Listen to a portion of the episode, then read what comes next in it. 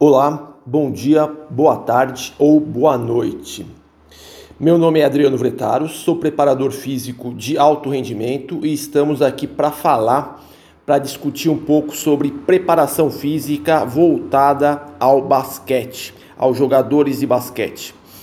É, pois bem, o tema de hoje é sobre é, o princípio da individualidade biológica. Afinal de contas, o que é esse princípio da individualidade biológica? É, quando nós falamos é, sobre a prescrição de treinamento físico-desportivo, nós precisamos é, levar em conta é, algumas diretrizes, é, algumas diretrizes essenciais na hora de prescrever é, esse programa de treinamento, esses programas de treinamento.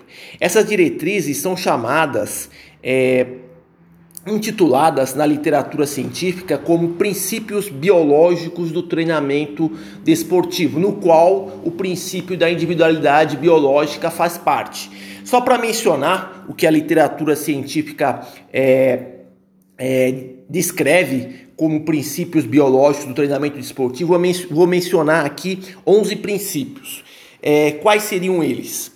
É, o princípio da individualidade biológica que nós vamos discutir hoje, o princípio da adaptação, o princípio da progressividade, o princípio da sobrecarga, o princípio da interdependência volume-intensidade, o princípio da especificidade, o princípio da concorrência, da treinabilidade, da eh, variabilidade, reversibilidade e, por fim, o princípio da continuidade eu acabei de mencionar é 11 princípios biológicos do treinamento desportivo. E entre esses 11 princípios biológicos, nós temos o princípio da individualidade biológica, que será discutido é, hoje.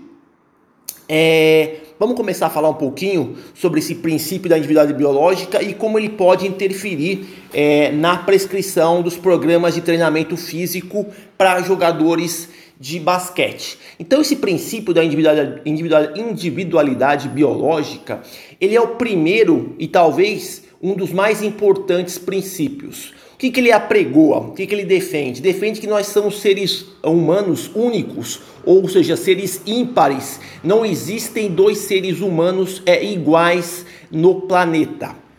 Isso quer dizer o seguinte: mesmo gêmeos, quando a gente fala de gêmeos, gêmeos univitelinos, bivitelinos, gêmeos monozigóticos ou dizigóticos, é, no momento de prescrever um programa de treinamento para gêmeos, é, eles têm é, a, que apresentar respostas diferentes. Então, esse programa deve ser individualizado, cada gêmeo é, deve realizar um programa de treinamento respeitando as suas particularidades. É, isso tem muito a ver é, com a variabilidade de elementos é, que acontece dentro de uma mesma espécie. Então você imagina uma raça qualquer é, de cachorro, uma raça, enfim, e você encontra dentro dessa mesma raça de cachorro três tipos de cores distintas: o cachorro de cor preta, o cachorro de cor marrom e o cachorro de cor branca ou cinza. Então é uma mesma raça de cachorro e três variações de cores: preto, marrom e branco. Apesar de ser a mesma raça, são três cores distintas e provavelmente cada um deve ter é, uma carga genética diferente, apesar é, de serem da mesma raça, os, cada um deles apresenta uma variabilidade no seu DNA de carga genética. Então, é, muito tem a ver essa relação da é, individualidade biológica com dois é, fatores essenciais. Um fator é o genótipo e outro fator é o fenótipo.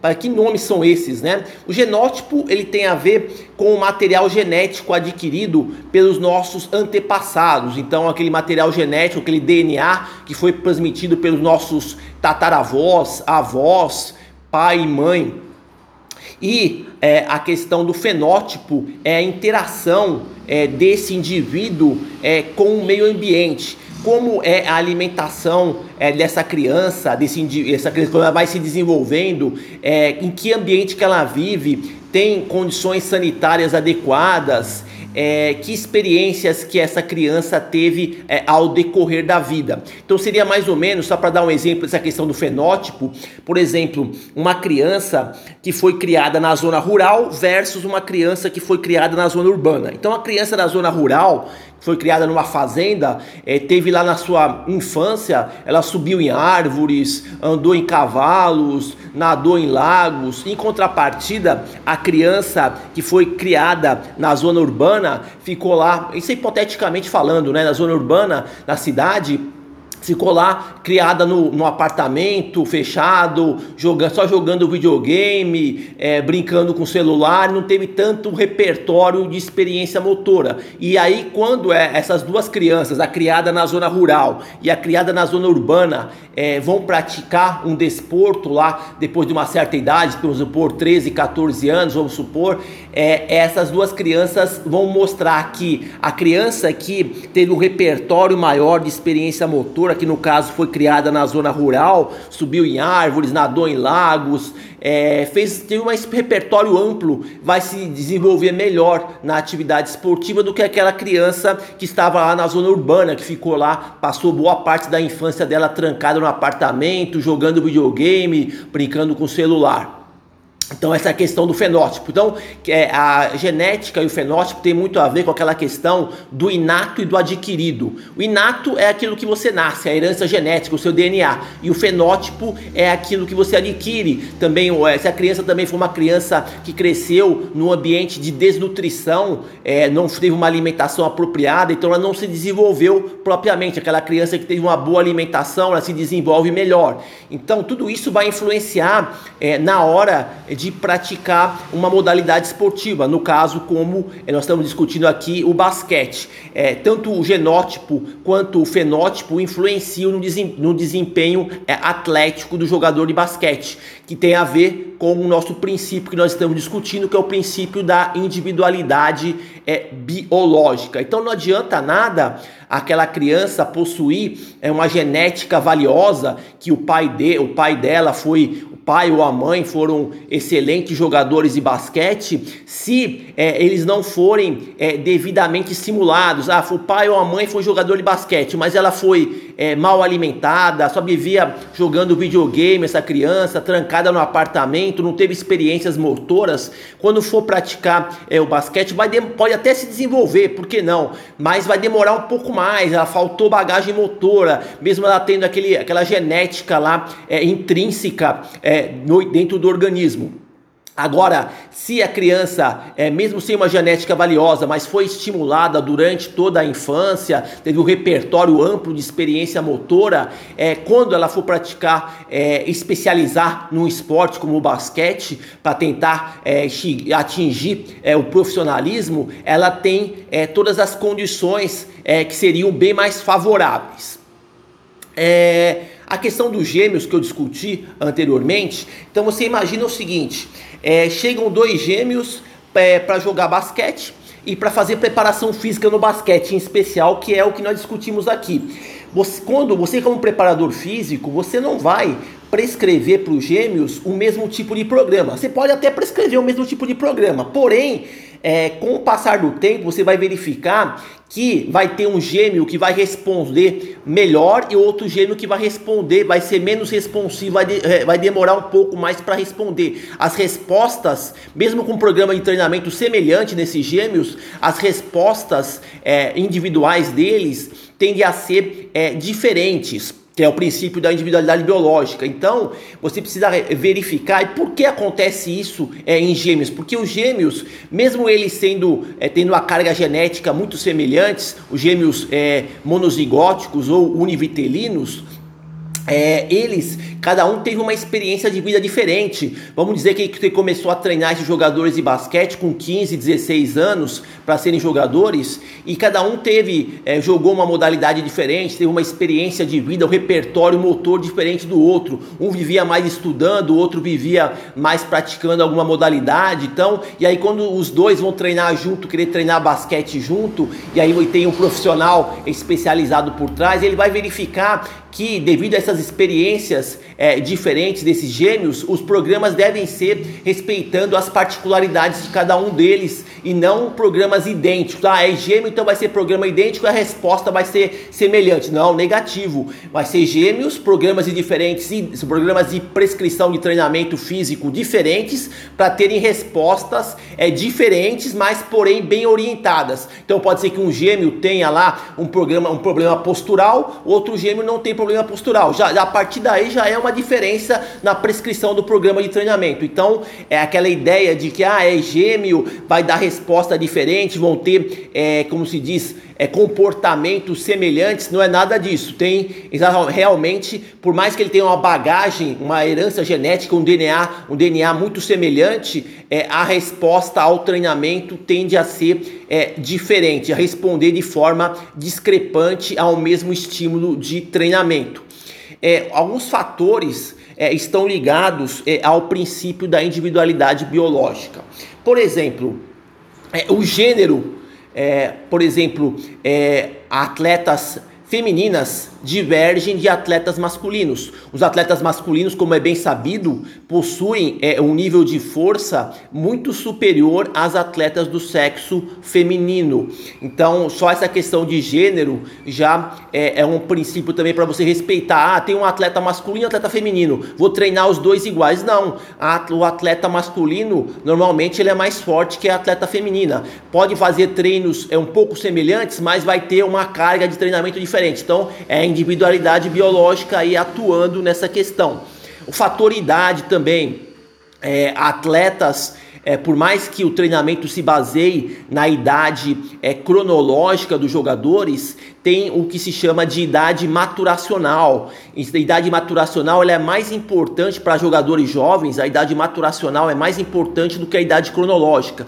A idade maturacional você tem três estágios, né? O atleta de idade maturacional é, de, de idade normal, a idade maturacional precoce e, e o atleta de idade maturacional mais tardio, intermediário, precoce e tardio. Intermediário é o normal. É, o atleta de idade é, maturacional precoce vai apresentar desempenho superior ao atleta de idade maturacional tardio. E o intermediário está lá entre esses dois. Então, é, normalmente, é, quando você for prescrever treinamento físico desportivo para jogadores de basquete, é preciso identificar é, não só a idade cronológica, como a idade maturacional desse atleta, se ele é precoce, intermediário ou tardio. Por exemplo, só para ilustrar melhor essa questão da idade, o atleta de basquete, jogador de basquete, basquete que tem uma idade maturacional precoce, ele vai ter uma estatura mais elevada do que aquele jogador de basquete intermediário ou aquele jogador de basquete que tem uma idade maturacional é, tardia. E aí, com, essas, com essa diferença da idade maturacional, também a prescrição do treinamento deve ser individualizado. É, outra questão também tem a ver com a estrutura corporal que se apresenta. Tem aquele é, jogador de basquete que tem uma estrutura corporal mais é, que tem uma musculatura mais acentuada, que é um somatotipo mais mesomorfo, e tem aquele jogador de basquete que tem uma estrutura mais ectomorfa, que é aquela estrutura mais linear, é aquele magro que tem, que tem uma, uma estatura corporal elevada, mas ele é magro. E tem aquele outro jogador de basquete que uma, uma estrutura corporal mais endomorfa, que tem um, apresenta um pouco mais de gordura corporal. Então, também é toda essa essas individualização desse treinamento para esse tipo de cada um com o seu somatotipo. É mesomorfo mais muscular, ectomorfo mais magro e alto e endomorfo mais com um percentual um pouquinho mais elevado de gordura. Deve ser respeitado essas questões na hora de prescrever o treinamento. O histórico de lesões desses atletas, né? Você vai encontrar atletas que durante a carreira esportiva nunca tiveram nenhum tipo de lesão mais grave e aqueles atletas que tiveram já lesões graves e até que envolveu cirurgia. E aí você precisa respeitar essa questão e verificar como você vai prescrever o programa de treinamento. Então, não é treinamento semelhante, tem algumas particularidades que devem ser levados em conta em relação a esse histórico de lesões. É, o histórico de treinamento, o histórico de treinamento desses atletas, é, quantos anos esses atletas praticam o basquete, né? É, uma coisa é um atleta que pratica basquete há cinco anos e outro que começou a treinar basquete há dois meses. É lógico que o treinamento vai ser diferente, não é a mesma coisa. É, deve ser levado em conta isso também.